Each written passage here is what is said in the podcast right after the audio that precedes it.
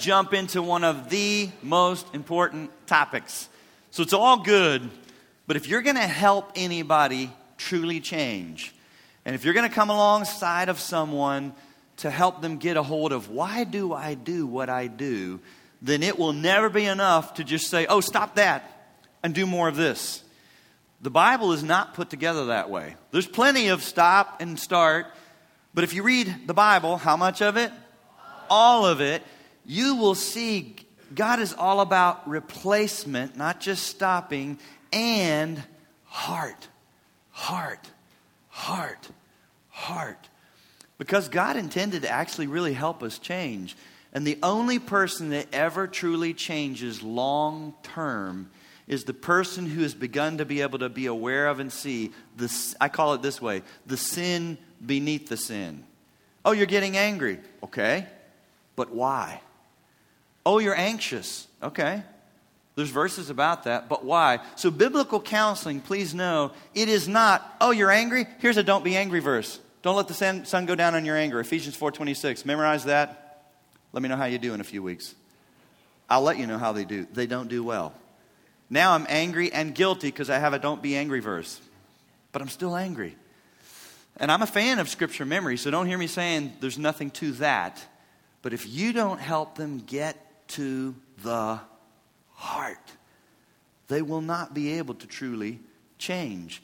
Every person that gets angry does not get angry for the same reason. So I'm working with a man right now, and that's his deal. He's got a short fuse, and he's done it his whole life.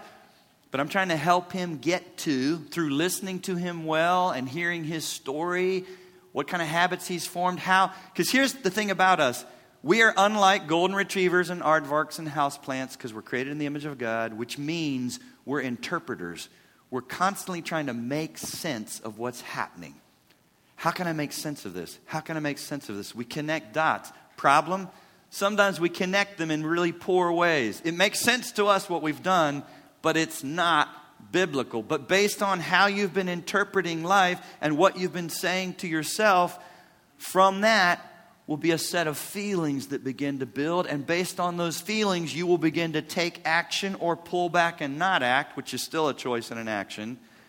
And if you do it long enough down the same path, it can kind of get rooted in you as a character. And that's how people will say, well, it's just who I am. Good news for people who say, That's just who I am. I'm just an angry man. Or I'm just a warrior. My mama was a warrior. Grandmother was a warrior. I come from a great heritage of warriors. We do it right. You know, that could be your family and that could be your heritage. But good news by the grace of God and the power of the gospel, you can be that one that turns away from what your family has been doing over and over and over. Now, will it be easy? Oh no. Will it take some effort? Yes. But here's what I find people who begin to fight but are not fighting smart on the right level lose heart and say, okay, it doesn't work. If you just try to say, I'm not going to get angry today, I'm not going to get angry today, I want. So it's heart level, heart level, heart level. What is the sin beneath the sin? And the reason I'm so passionate about this, folks, is this is personal. This was the breakthrough for me. I grew up in the church. I was saved when I was seven. I was a part of good Bible teaching churches, and I still wondered why. Why is it so hard for me to change? Why do I feel so stuck? Why do I still do what I don't want to do and still struggle to do what I think I should do based on God's word? And it wasn't until a biblical counselor helped me to see oh, what is going on in Brad Bigney's heart that it's my heart. So you might think, well, you'd know what's going on in your heart. Actually, no. Jeremiah 17 9 says, The heart is desperately wicked, and who can know it? Good news. Verse 10 But I, the Lord, search the heart. He'll show you your heart, and often He chooses to use other people to help us see what we're not seeing. So if this is, I'm just, ooh, I'm just going to be able to scratch the surface here today. This is actually, so I'm going to go ahead and big disclaimer up front. I won't get through all the material because this is really a two hour workshop that they've said, hey, see if you can do this in 60 minutes, as if Brad can make anything shorter. So, it's great stuff. If this excites you, and I hope it will, then you can go to my website, not the church website. It's just easier to find things on mine, bradbigney.com. What I'm going to try to share with you is actually lifted from 12 messages about the heart.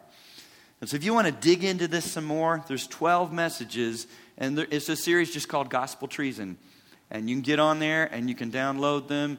In fact, if you go to the site, you can get a study guide, a free study guide that goes along with the book to, for discussion if you wanted to use it for yourself. You can get the handouts that I talk about, they're right there. You can print them out. And so you can get a lot of good stuff on this subject. There's videos of sermons that match this and audio. If you want to help people, starting with yourself, I would encourage you to get a better understanding of this, spend some extra time with this. All right, let's jump in and see what we can do in this hour. What are we really talking about when we talk about idols of the heart? Well, people by nature are worshipers. People are worshiping all around us every day. Tomorrow, I know that's a big day for most Christians that'll go to church. It's really not, oh, there's those that worship and get in their cars and get up in time to go to a church, and others are just drinking coffee or playing golf or sitting on their patio and they don't worship. Not true. Everyone's a worshiper. By nature, we are hardwired for worship. We want to make much of something. We want to build our worlds around something. We want there to be something that is the thing that gives us purpose and motive and reason. The question is what you're building your world around. So the question is, what or whom are you worshiping? So, so why is this a big deal? Let's dig into it a little bit. Why is it a big deal? Well, David Powlison, there's another name. I think I mentioned it the first weekend. Some of my favorite writers and biblical counselors are Paul Tripp. I told you if you're just going to get one book, get his Instruments in the Redeemer's Hand. But another one, he's a great writer, insightful, and he is the guy that pioneered this whole concept of idols of the heart. I mean, God put it in the Bible, but sometimes God uses people to just understand it and see it. He's that guy. Great stuff by Dave Powlison. Like, he has a brand new book on suffering, and it's little that I just finished that I think is one of the best I've ever read. And I gave it to Vicky with what's going on with her right now. And she said, Oh my goodness, honey, that was so good. Check out some of David Powlison's stuff. He says this idolatry is by far the most frequently discussed problem in the scriptures. The relevance of massive chunks of scripture hangs on our understanding of idolatry. I don't think he's overstated the case. When you look at the scope and sweep of scriptures, both Old and New Testament, you see that the first duty of every believer is to say yes to God. Every human being say yes to God. And second, it's not enough to just say yes to God if you're not equally recognizing and identifying what do I need to say no to? What are those other things that draw my heart away and siphon me off and distract me? So let's get a, de- a working definition of idolatry. I don't have a Bible verse for this, but just reading the scriptures, old and new, I put this together and I think it's fairly accurate. This an idol is anything or anyone that begins to capture our hearts and minds and affections more than God. In other words, it's living on substitutes, it's exchanging the one true living God for a counterfeit. Something in this world. And it might be good, like marriage or kids or grandkids or the satisfaction of hard work or pleasure or food or whatever. None of that's sinful, but none of it was meant to truly fill you and satisfy you and be your reason for living. So it, it's counterfeit. And it'll leave you frustrated. So it can be anything or anyone that begins to capture your hearts and minds and affections more than God. Now, if you're thinking, oh, idolatry, it's all in the Old Testament. No, it's not. It's not all in the Old Testament. Consider this one New Testament verse Little children, keep yourselves from idols. Amen. here's what I think is interesting. This is the Apostle John that's called the Apostle of Love. He's the one that was very close to Jesus and would often be lying on his chest at mealtime. And he's just written this little letter. We're talking about First John, not the Gospel of John. He's just written this little letter that is 105 verses about the importance of an intimate, vital, love relationship with Jesus Christ and to be walking in the light and truly know Him. And then he concludes his letter with this. I think it's always noteworthy how people conclude things. And what, what's the last, just like I pointed out last night, Jesus' final sermon being in the upper room washing their feet. John chooses to close out his letter with this admonition Little children, keep yourselves. So it's not just go hard after your Savior. In order to do that, oh, be vigilantly keeping yourself from idols.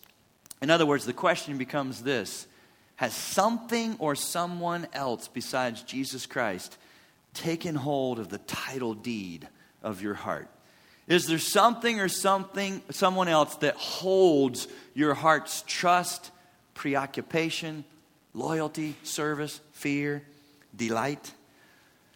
From the standpoint of the Bible, the motivation question becomes the lordship question.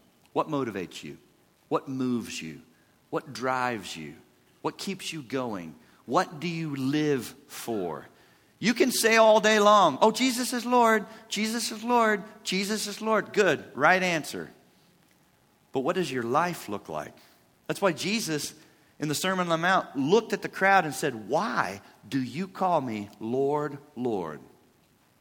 And not do the things that I command. Your, your heart isn't there. Your mouth's got it, but your heart isn't there. And so it's really a motivation question. Where's my heart? What has captured my heart? What have I built my world around? What is it that I truly worship? Now, some the Bible obviously is my first place to point you. Become familiar with this theme. So, yes, the Bible has some big themes, and here's why I also am a big proponent of reading all the Bible. If you just dig into it constantly, and I'm a fan of that also, please know, there's things that you can see, but there's something about stepping back and getting the big picture on a regular basis. You don't have to do it every year like I choose to do, but at least every two, three, four years, listen, read the whole Bible. Because there are themes. And very often, some of what we need to know that ch- changes how we live is to have big themes framed up in our lives. Not all just specifics, but big themes. You'll see a theme of redemption. You'll see a theme of the, the sovereignty of God, and I believe you'll see this theme of idolatry and our hearts that constantly try to exchange the glory of God for something created in this world. So, Bible first, but then let me highlight a couple other good resources in our resource center that you might want to grab. Ed Welch's little booklet, Motives, is excellent. It's what it's all about idols of the heart. Why do I do what I do? This is what I use in counseling. So I don't use my book, Gospel Treason, and I don't use books in counseling. But here's what I do with books I read books. You should, I hope this might sound silly, but you should know more than your counselee about the subject you're talking about. That's usually helpful. So read books about some of this important stuff. Use booklets as you try to help them. Most people, they've come to you because they're hurting. They've come to you because they're stuck. They've come to you because life has gotten complicated. They're probably not going to read a book. So, you want them reading their Bibles, and booklets are wonderful. Here's the booklet that I use Motives. Why do I do? I'll assign chapters from my book. I have a whole chapter about how does my idolatry impact my relationships? How does, I got another whole chapter, how does my idolatry screw up my identity? Ooh, that's huge, identity. All kinds of specifics that I might, based on what they're struggling with, assign a chapter. Paul Tripp, Lost in the Middle. Oh my goodness, this is one of my favorite Paul Tripp books. Now, don't be put off. It's about a midlife crisis, right? So when I bought it, when it was new, I said, okay, and I put it on the shelf and I said, yeah, when I have one of those, I'll read that. And a lady in our church, I was preaching and teaching on idols of the heart. She emailed me and said, Oh, Pastor Brad, I know you love to read books. She said, Paul Tripp's book, Lost in the Middle, is about idolatry.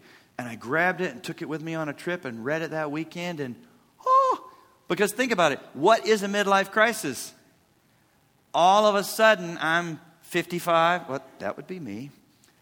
And my body isn't what it used to be. I've got pains and aches. I got things I can't do. Maybe at work, I'm starting to be displaced. I'm not the latest, greatest flavor. Young people are being hired, being paid half what they pay me, and they do it faster, and they're at a computer screen with things spinning around, and I'm still sitting there saying, I'll get there. I can do this. This is how I've always done it.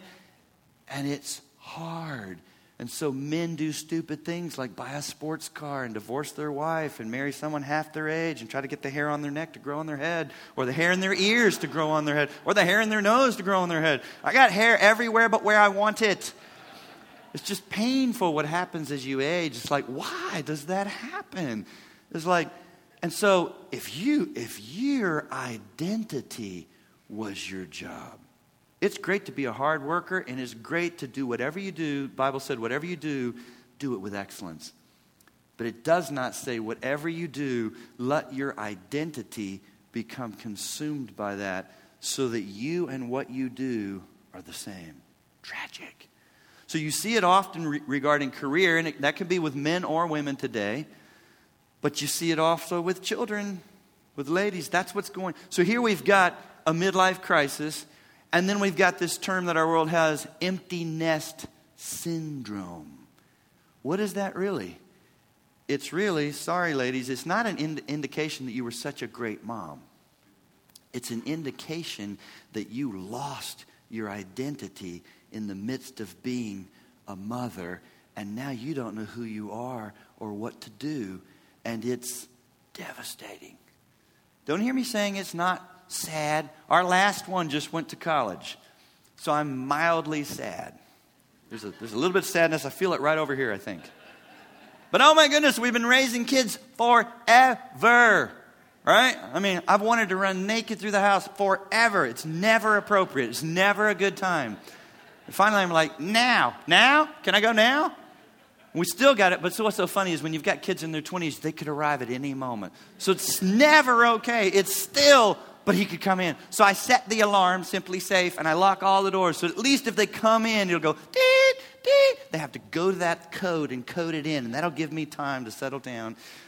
It's like, you know, in a woman's mind, it's still never okay. Even if they all live in other states, we don't know. They could helicopter in at any moment. That's how women think. and I'm like, it's to be fine. It's like, oh, so, you know, it can be awkward sometimes as we walk around the neighborhood and we've lived there 23 years and people are like, oh, they know us. They know all the kids. There's ropes in this tree and pulleys and boards and cushions from our van. And, and they're like, oh, isn't it sad? And then we're both just like, even praise God, Vicky is like, uh, not really. See, if you still love each other, it ushers you into a glorious new season of Oh my goodness, we can see each other more. We can drive to Madison, Indiana alone and eat at the delicatessen that we want to eat at and not hear complaints that they want different food. We can bike as long as we want to, and I'm saying, I'm tired. And oh my goodness, just, ooh, hallelujah. So, Lost in the Middle. Counterfeit Gods by Tim Keller. This is a great one. Now, he focuses, because he's in Manhattan or was for all those years, he focuses on money, power, and sex, regarding those being whoo, the go to. This was what I'll build my life around. But it is a great, great book. Any idol, get this, will become a snare in your life. Anything that you build your life around and your sense of being and purpose and direction other than God will ultimately become a snare. We go to it and we build our life around the kids or the career or image or pleasure or whatever because we think it will serve us. We don't go there to get snared. We don't get, go there to get shattered. We don't go there to get disappointed. But that's, human heart is so deceitful. That's how it ends. The very thing that you think will serve you ends up ensnaring you and ultimately destroying you. Any idol will ultimately, because here's what it does any idol will ultimately hinder your walk with the Lord. This is going to get in the way of your walk with the Lord. That's what we're going to see in a little later in Ezekiel chapter 14. I'm going to show you some more. But look at 14:5. They, this is God speaking, they are all estranged from me by their idols. You can buy a new study Bible, you can get colored pencils, you can buy new worship CDs, you can do any number of things to get a spark back. But if you actually are clinging to some other things and have built your world around some other things, you will feel des- distant from God. He says they're estranged from me. You feel like a stranger with God because He won't share His glory with another. You want intimacy with God, you have to seek God. Think about it in the Sermon on the Mount. Seek God and His kingdom first. Seek first the kingdom of God, and all these things will be added to you. You'll be estranged from God. Any idol, oh, it, oh, it, get, it gets worse.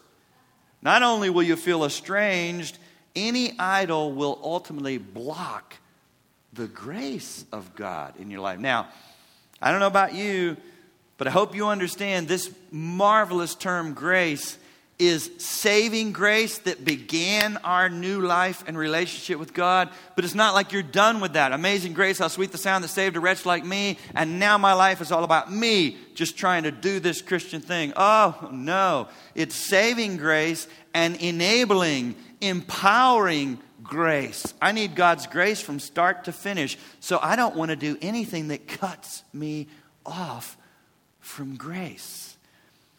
And Jonah 2 8 is a sobering verse. Those who cling to worthless idols. Now, don't make a mistake and think, so there's some that are good? No. He's calling them all worthless. Those who cling to worthless idols forfeit the grace that could be theirs. That really grips me. I hope it grips you. I'll say to my counselees sometimes, here's what it means, here's what it looks like. God is coming to you with grace that has your name on it, but oh, sees you, but oh, life has to look like this. My marriage has to be like this. My ha, ha, ha. You can either have God's grace or you can have you trying to work life the way you think it ought to be. Forfeit the grace that could be theirs. So, as I counsel, no matter what the issue was that brought them in, no matter what the presenting problem is, I'm also always looking for and vigilant. And, and, I might add, in my own life, continually, I'm wanting to be vigilant in my personal time with the Lord. Show me, God, make me aware of these three things pride, bitterness, idolatry. Because I see those three things in the scripture as being grace blockers. That's how I'd put it. They're grace blockers. I don't want anything blocking the grace of God. It's like your dryer vent. I don't know if you know this, but it's got to be clear. It can't have a wad of lint. It can't have a dead bird. It can't have a bird nest. I say that because ours did. And so we have this brand new dryer, and we're running it and running it and running it and running it and running it. And we're paying for electric, you know? And she's like, This is pathetic. I have to run it a second time, and they're still soaking wet. We call some company to come. Oh, that little silver hose thing, pretty important. And it goes up into our ceiling, and it goes across the ceiling, it goes out the back side of the house, and a bird had gone in there and died. And that dryer wasn't getting air. It's got to have air. It doesn't matter the heating element, it doesn't matter that you bought one of the best, it won't dry without air. Guess what? You can't do the Christian life without grace. We need grace like a runner takes in carbs before a marathon. You cannot do the Christian life in your own strength. So you don't want to do anything that cuts you off from grace. Pride, God does what to the proud? Resist the proud, but he gives to who? Humble. Bitterness, Hebrews 12. Look out amongst yourself lest there be any root of bitterness springing up that causes trouble, defiles many, and you fall short of the grace of God. And Jonah 2:8 we looked at. So I'm always wanting to know is there something I'm building my world around and clinging to more than God? Then I'm not going to get grace. Is pride at play here? I'm not going to get God. Have I become bitter? I'm not going to I'm not going to get God's grace. To receive God's grace, your hands need to be empty. And what I've learned about myself and those that I try to help is what is most often in our hand is something else in this world. And here's what's tricky for Christians even good things. And that's why we don't see it and think, well, what's wrong with that? All I want is to have a marriage like that last sermon series was talking about. What's wrong with that? All I want is to have godly children and, and I want to be the best mother in the world. What's wrong with that? All I want is to be a hard worker and to be recognized. All I want, all I want, all I want. And because you can want even good things too much. God is, in fact, committed to frustrating us to the point that you will be forced to drop those idols and turn to Him with open hands and open heart. So, this is something we have to be continually vigilant about, aware of. So, again, don't think in terms of just like pride. I never want to talk in terms of, oh, make sure you kill pride. Kill it. No, no. The way I would word it is make sure you are killing pride. Be killing pride. It just shows up like a chameleon in all kinds of multicolored ways. Be alert to it. This is how I would talk to you about idolatry. You're not going to say, Oh, I went to that conference in, in 2018. I heard about idols of the heart and I killed mine. Hallelujah. I've moved on to spiritual gifts and end time charts. No.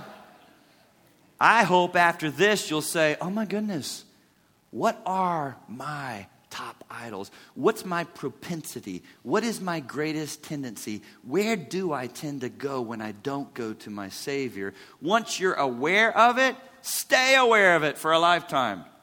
Just stay aware of it and be quick to move in and start to repent as soon as you sense it and see it. But to be aware of it, you got to see it for the first time. Sometimes we're just not even seeing it. Jeremiah, think about this. This is basically the same concept. So, this is all through the scriptures that we're going somewhere else for satisfaction, and it's really treason against God. That's why I titled my book Gospel Treason. We're turning away from where we should be to something else. This is God speaking not to pagans, but to his people. He says this My people have committed two great sins. They have forsaken me, the fountain of living water, and have dug for themselves cisterns. What kind of cisterns? Broken cisterns that cannot hold water. Here's what you got to get in your mind, and you've got to help your counselees to understand everything, and I, and I hit this pretty hard last night everything in this world is broken. So, marriage is a good gift, but it leaks. It's one of those broken cisterns.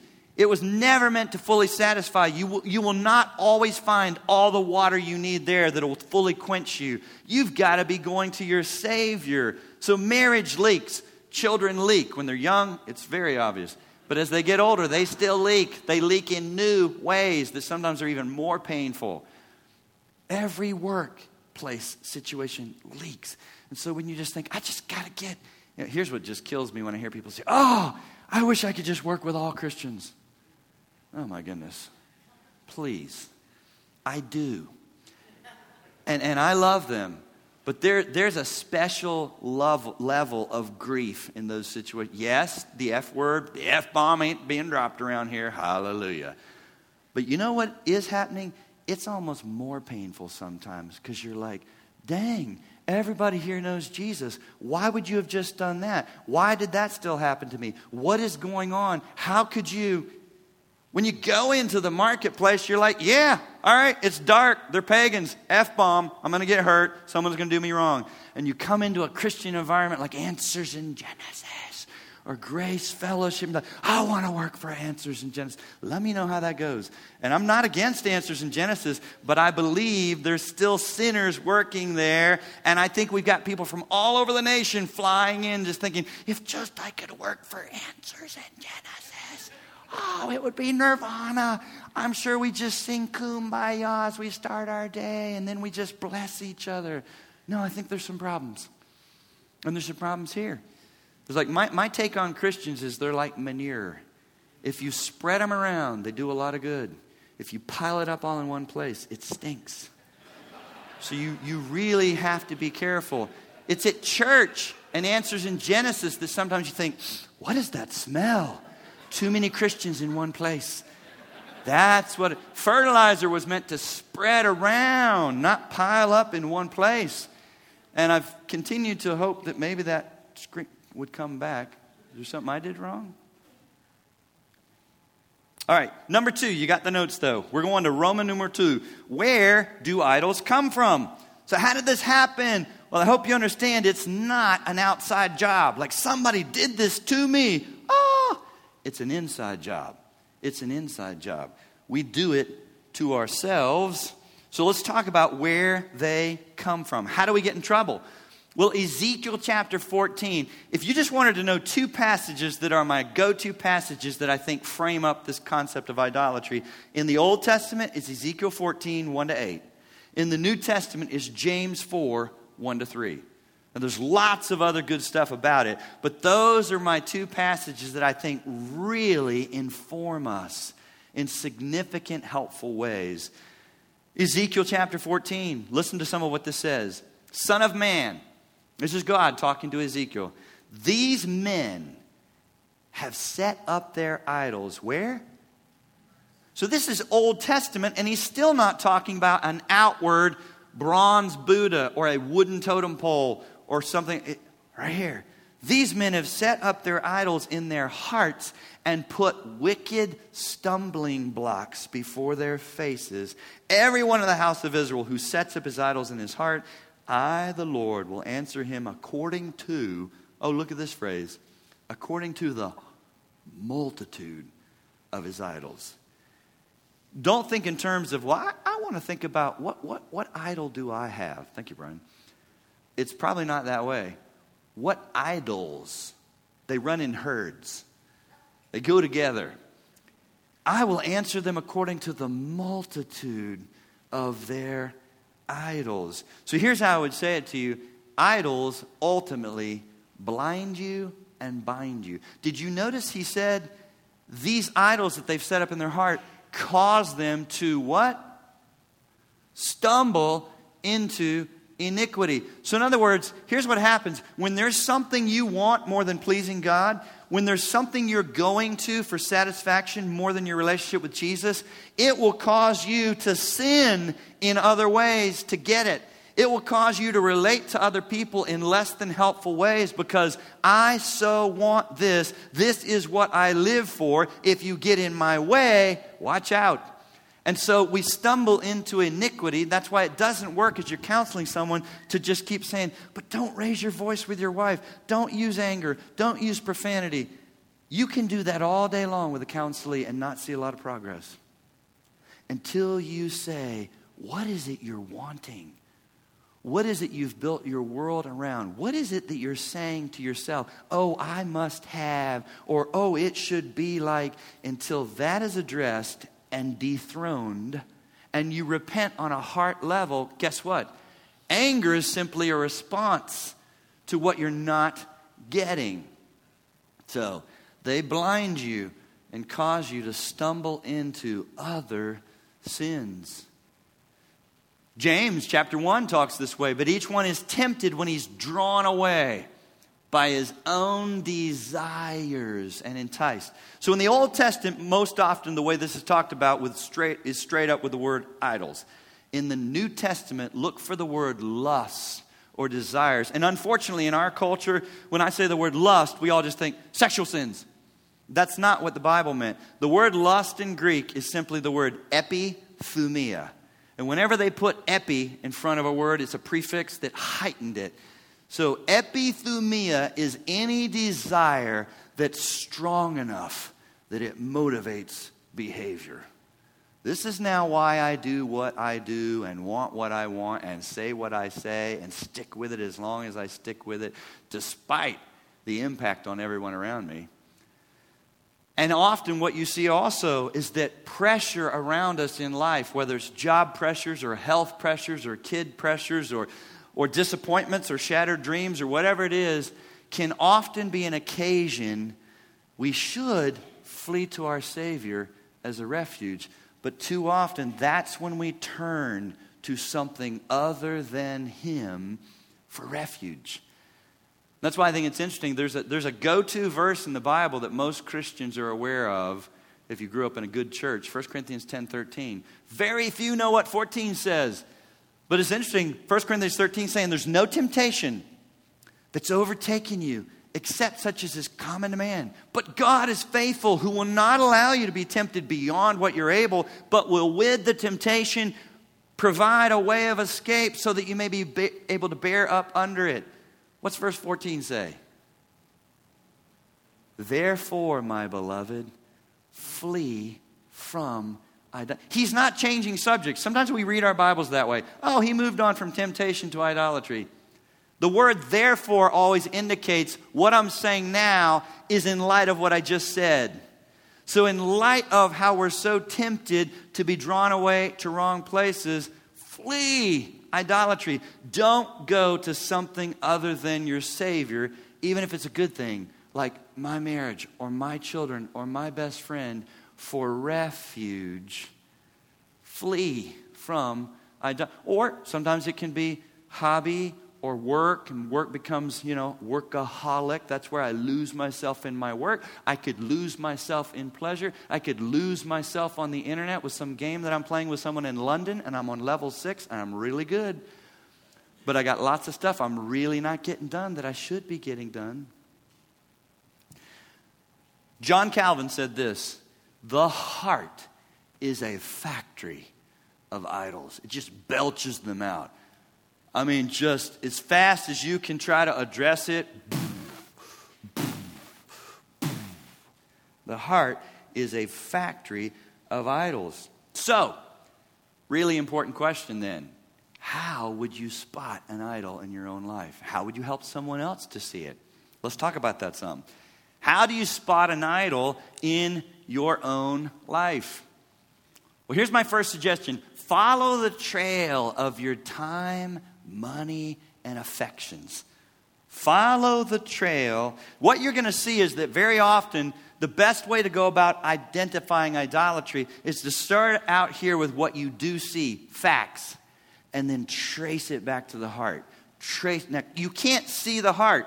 So when you just start there and say, I, I, I want to see my heart, that can be very difficult. You can pray. Psalm 139, verse 23 and 24 is a great pr- prayer. Search me, O God, and know my heart. Try me and see if there be any wicked way in me. But beyond that prayer, your best way to go about this is start out here with evidence, emotions that are out of control, or time, money, and affections, and trace it back and see what it tells you about you. In other words, where you have an idol, you will sacrifice for it. And here's where I want you to be careful. I'm going to tick off a list of things that Sure, you could say, Oh, I sacrificed for my children. I just made a sacrifice. I guess they're an idol. That's not what this means. Should you sacrifice for your kids? Yes, every good parent has a measure of sacrifice. The question is to what extent, and if you see a cluster of these things I'm about to show you, all surrounding something more than it should, you're going to sacrifice for it. You'll spend time on it, you'll spend money on it. Matthew 6, Sermon on the Mount, where your treasure is, there will your heart be also. You'll talk about it out of the abundant. We can't see the heart, but we can hear what you're saying, and your words are attached to your heart. We're learning something. So that's why in counseling, do not do all the talking. Let them talk. Why? You're seeing their heart. That, that's all you got to go on.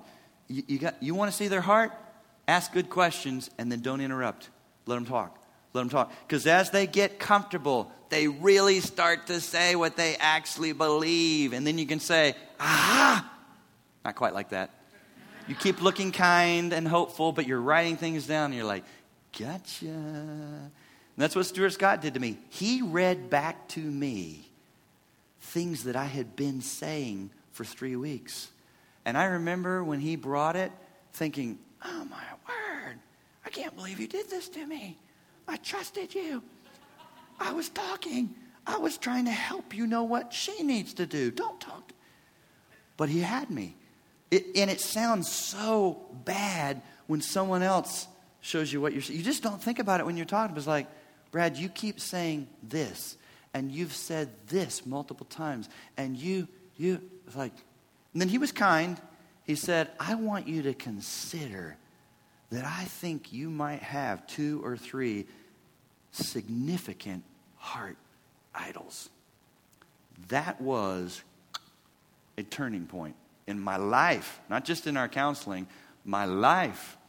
You'll talk about it, you'll serve it, you'll protect it and defend it. You'll think about it, you'll worry about it, you'll build your schedule around it, you'll perfect it. I mean, it's one thing to say, I want to be a good mom. There's another thing to think, I have to be mom of the universe. Eh. I want to be a hard worker. No, I want to be the man of the year or the woman of the year. It's a question of extent. You'll get angry if someone blocks you from it. So often, emotions can be signals like a dashboard on your car when you have that check engine light that comes on. The answer isn't smash the light. Well, that's troublesome. I don't want to see that while I'm driving. Wisdom would say, What's behind that? That's indicating something. You keep getting angry, you keep feeling fearful, you're very anxious surrounding this subject. What's going? What's going on? It's an opportunity to trace back to your heart. You'll experience intense fear or anxiety if that thing or person is threatened in any way and you'll fall into despair or depression if you fail to achieve it. See, idolatry is not so much wanting the wrong thing, it can be even wanting good things too much. Even wanting good things too much. The Puritans referred to this as having an inordinate desire. They called them inordinate desires. The desire itself could be good, it's inordinate, it's too much. It's just too much.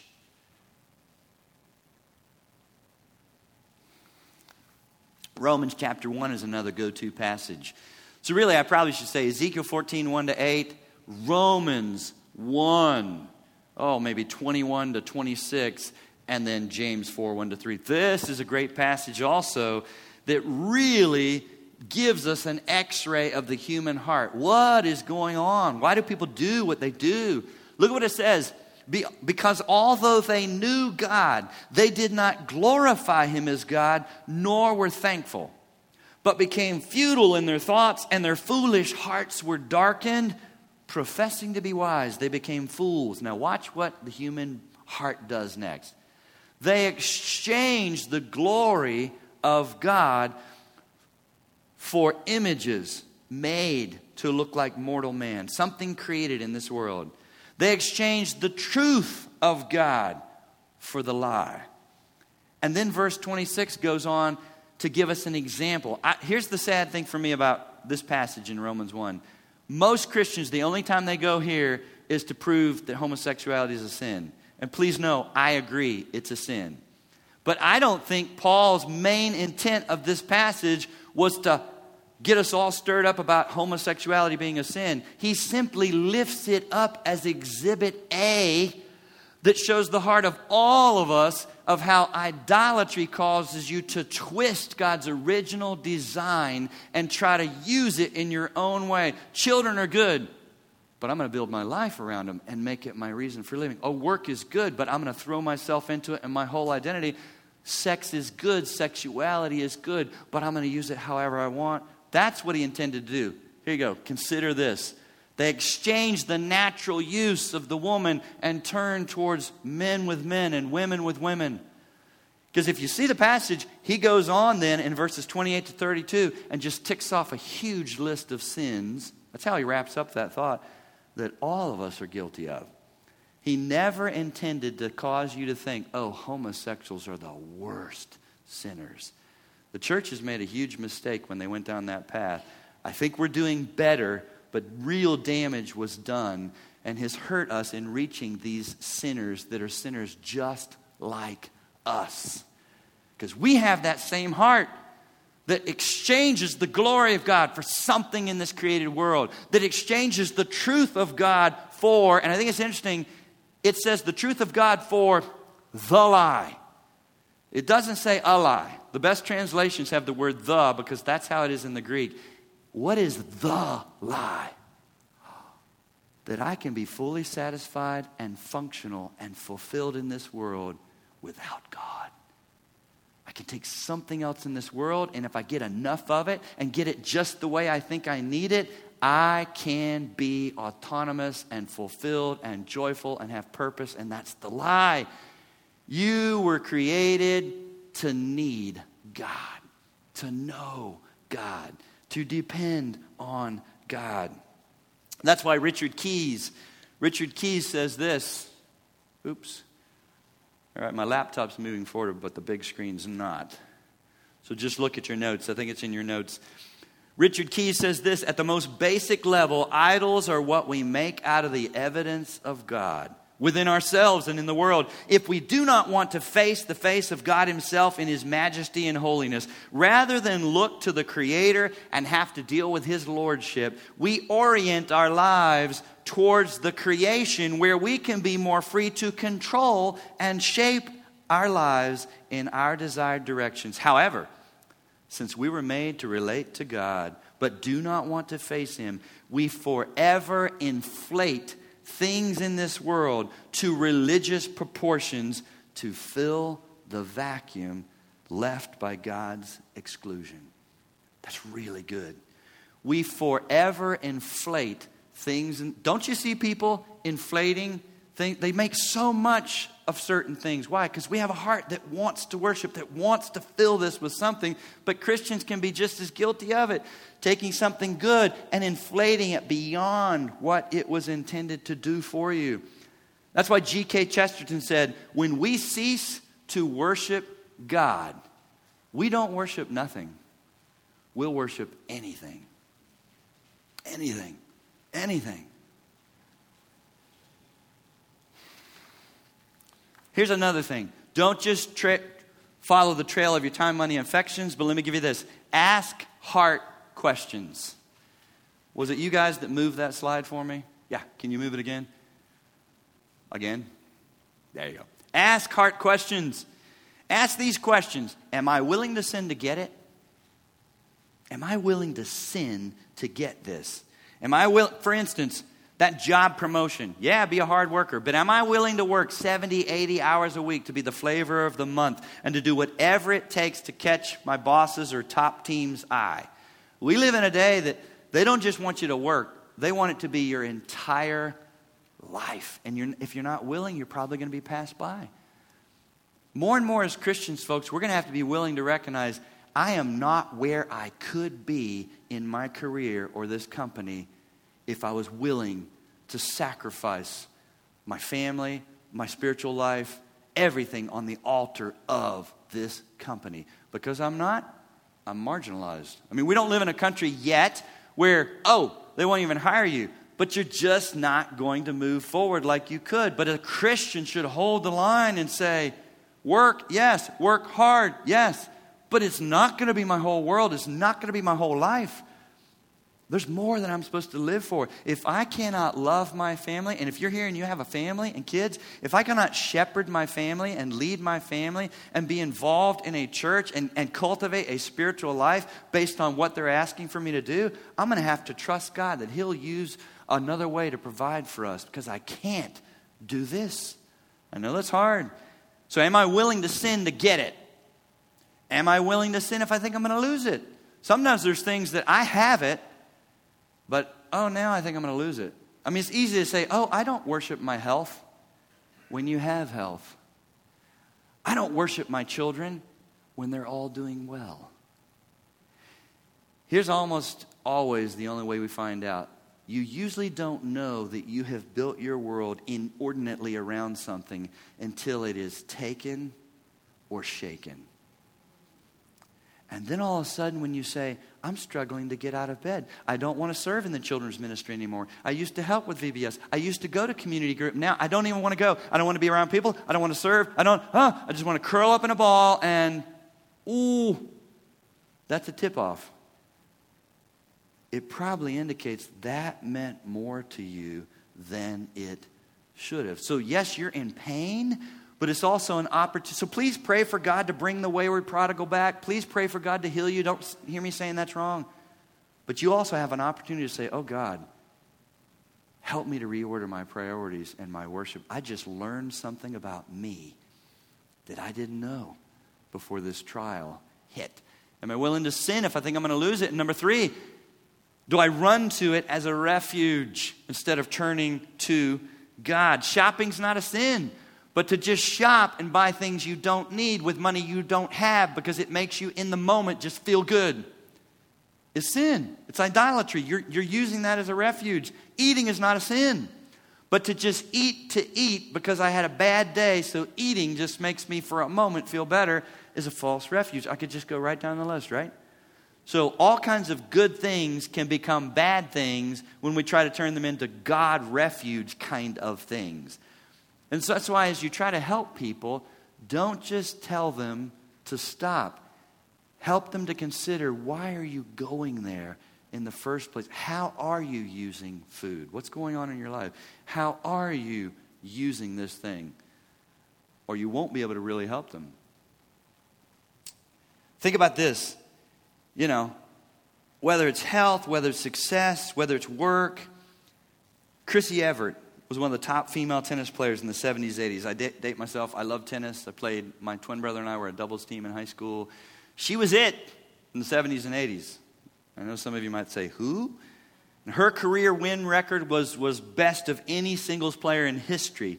But as she was close to retirement, and you think about it with these sports figures, whether it's Giovani Bernard or Mixon or whoever we got now, it is a short shelf life. If you're 37, you're close to being done. It's amazing. You know, the commentators always point out, oh my goodness, he's 39 and still playing. Drew Brees, I watched him the other night you know, make a record for, for most passing yards. He's 39, and they're going on and on about that. That's young. But he's going to have to figure out what he's going to do next. And they struggle. Chrissy Evert said this. She said, I had no idea who I was or what I could be away from tennis. I was depressed and afraid because so much of my life had been defined, uh oh, by my being a tennis champion. I was completely Lost. Think lost in the middle. I was completely lost. Winning made me feel like I was somebody. It was like being hooked on a drug. I needed the wins, the applause, in order to have an identity. Is there something, even a good thing, that's ruling your life more than God Himself? Follow the trail of your time, money, and affections. Ask some diagnostic heart questions. Let me give you a third. A third way to go after this look for chaos. Look for chaos. If you've got confusion and you're like, what is going on? This work team just can't seem to get on the same page, and we'll have a meeting to try to sort it out, and we think everybody understands, and then we move forward, and there's confusion all over again. In the church, we'll have a meeting and try to reconcile these three families in a conflict they're having over a sippy cup in the nursery. I wish I was making this up, but I'm not and you'll think it's all better, and then we'll move forward, and it's not, and there's confusion. Guess what's going on? Always there's an agenda at play, whether someone has stated it or not, and there's somebody or somebodies who want what they want. And as long as they want what they want, and often it goes unspoken, there will be chaos and confusion. Whenever you see a measure of chaos and confusion, among human beings and you just can't seem to sort it out, note there's some heart issues. Those people themselves may not even fully understand, but this is why you've got the level of confusion that you've got. My go to verse on this is James 3 16. It says, Where envy and self seeking exist, confusion and every evil thing will be there. Self seeking, that's idolatry. Envy is, I want that. I've got to have that. When that exists and that's at play, there will be confusion. Dave Powlison says it like this, and it's a phrase that stuck with me cravings underlie conflicts. That's really good. Can you show that on the screen, guys? Cravings underlie conflicts. Where you have conflict, it is not enough Our world at least understands conflict is bad. Let's do a conflict resolution workshop. And I'm not saying there's things you can't learn, but at the end of the day, if they don't address heart, you still will not see people with the skills that they need. You don't need just a few conflict resolution skills. You need to recognize that every one of us is such an idolater, and our tendency is to start to push a whole lot of me and to bring my own agenda to the situation. That's why there's so much conflict. That's why there's so much confusion. Cravings always underlie conflicts. So let me show you what this looks like in our relationships. Paul Tripp, again, great insights as a counselor. I think this is in his instruments in the Redeemer's hand. Let me show you the stages of war that goes on in a heart and how it impacts the people around us. So here's what it looks like I've got a desire. That's not sinful yet. It's just a desire. I've got a desire. I like to show it to my counselees like this open hand. I would love to have godly children that serve the Lord. That would really make me happy. Nothing wrong with that. I would love to have my boss actually recognize what I do when that project is over in that meeting to name my name. But they may not. I would love to have people in my community group or my friends recognize my needs and when I'm discouraged and just lean in intentionally without me having to say, none of these things are sinful. It's a desire. Problem seldom do we leave it there. We go to the next stage. It becomes a demand. Oh, but I must. I must. It's the closing of my fist around a desire so that I no longer can imagine a good life without this thing. What this means is not, I now enter the room, whether it's my home or the workplace or church, with a silent demand. Nobody else knows about it. I don't wear a sign saying, stay 500 feet back because now I'm in an idolatrous mode. You know, like you get on the back of dump trucks, that's helpful. Let's back off. We don't give each other that kind of heads up. We just shift and we head into rooms with silent demands now. And often it doesn't stay there. We convince ourselves because our world is psychobabble enough that, oh, it's a need. Oh, it's a need. If I can call it a need, whoo, what can you do? It's a need. Let me help you with needs.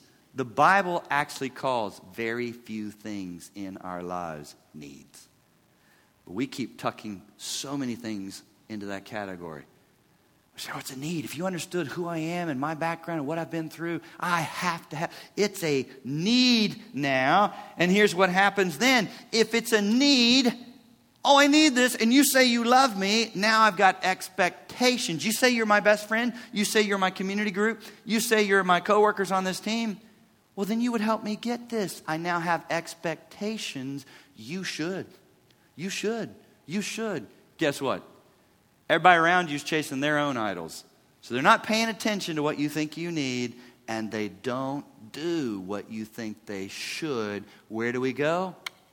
Disappointment. Now I'm disappointed. And I don't mean that in a mild way. Oh, you didn't. So we don't just stay disappointed, we launch quickly from disappointment to punishment. And this is where I usually get them in counseling, right? People don't usually come in and say, Oh, help us quickly. We got a little bump in the road here. We're not communicating as well as I wish. No, no. They wait until it's full blown war and it's punishment. Either I'm not having sex with you anymore, I'm not doing your laundry, I'm not picking up your dry cleaning, I'm not even setting a place at the table for you. I've seen all this. I've heard all this in counseling. You start to punish. Or as simple as I, I just won't talk to you. I have this in more than one case, I'll go three days without talking to you. That's how I punish you. And I don't let you know what you've done, but you've done something, and it's, it's up to you to guess. Guess what's wrong with Bob now? Because he's not talking. It goes both ways. Men and women sometimes choose that. I will punish you somehow. And so I often show them this and have to trace back for them. Here's where you are, but let me help you recognize how did you get there? So that we can get back to what were you wanting?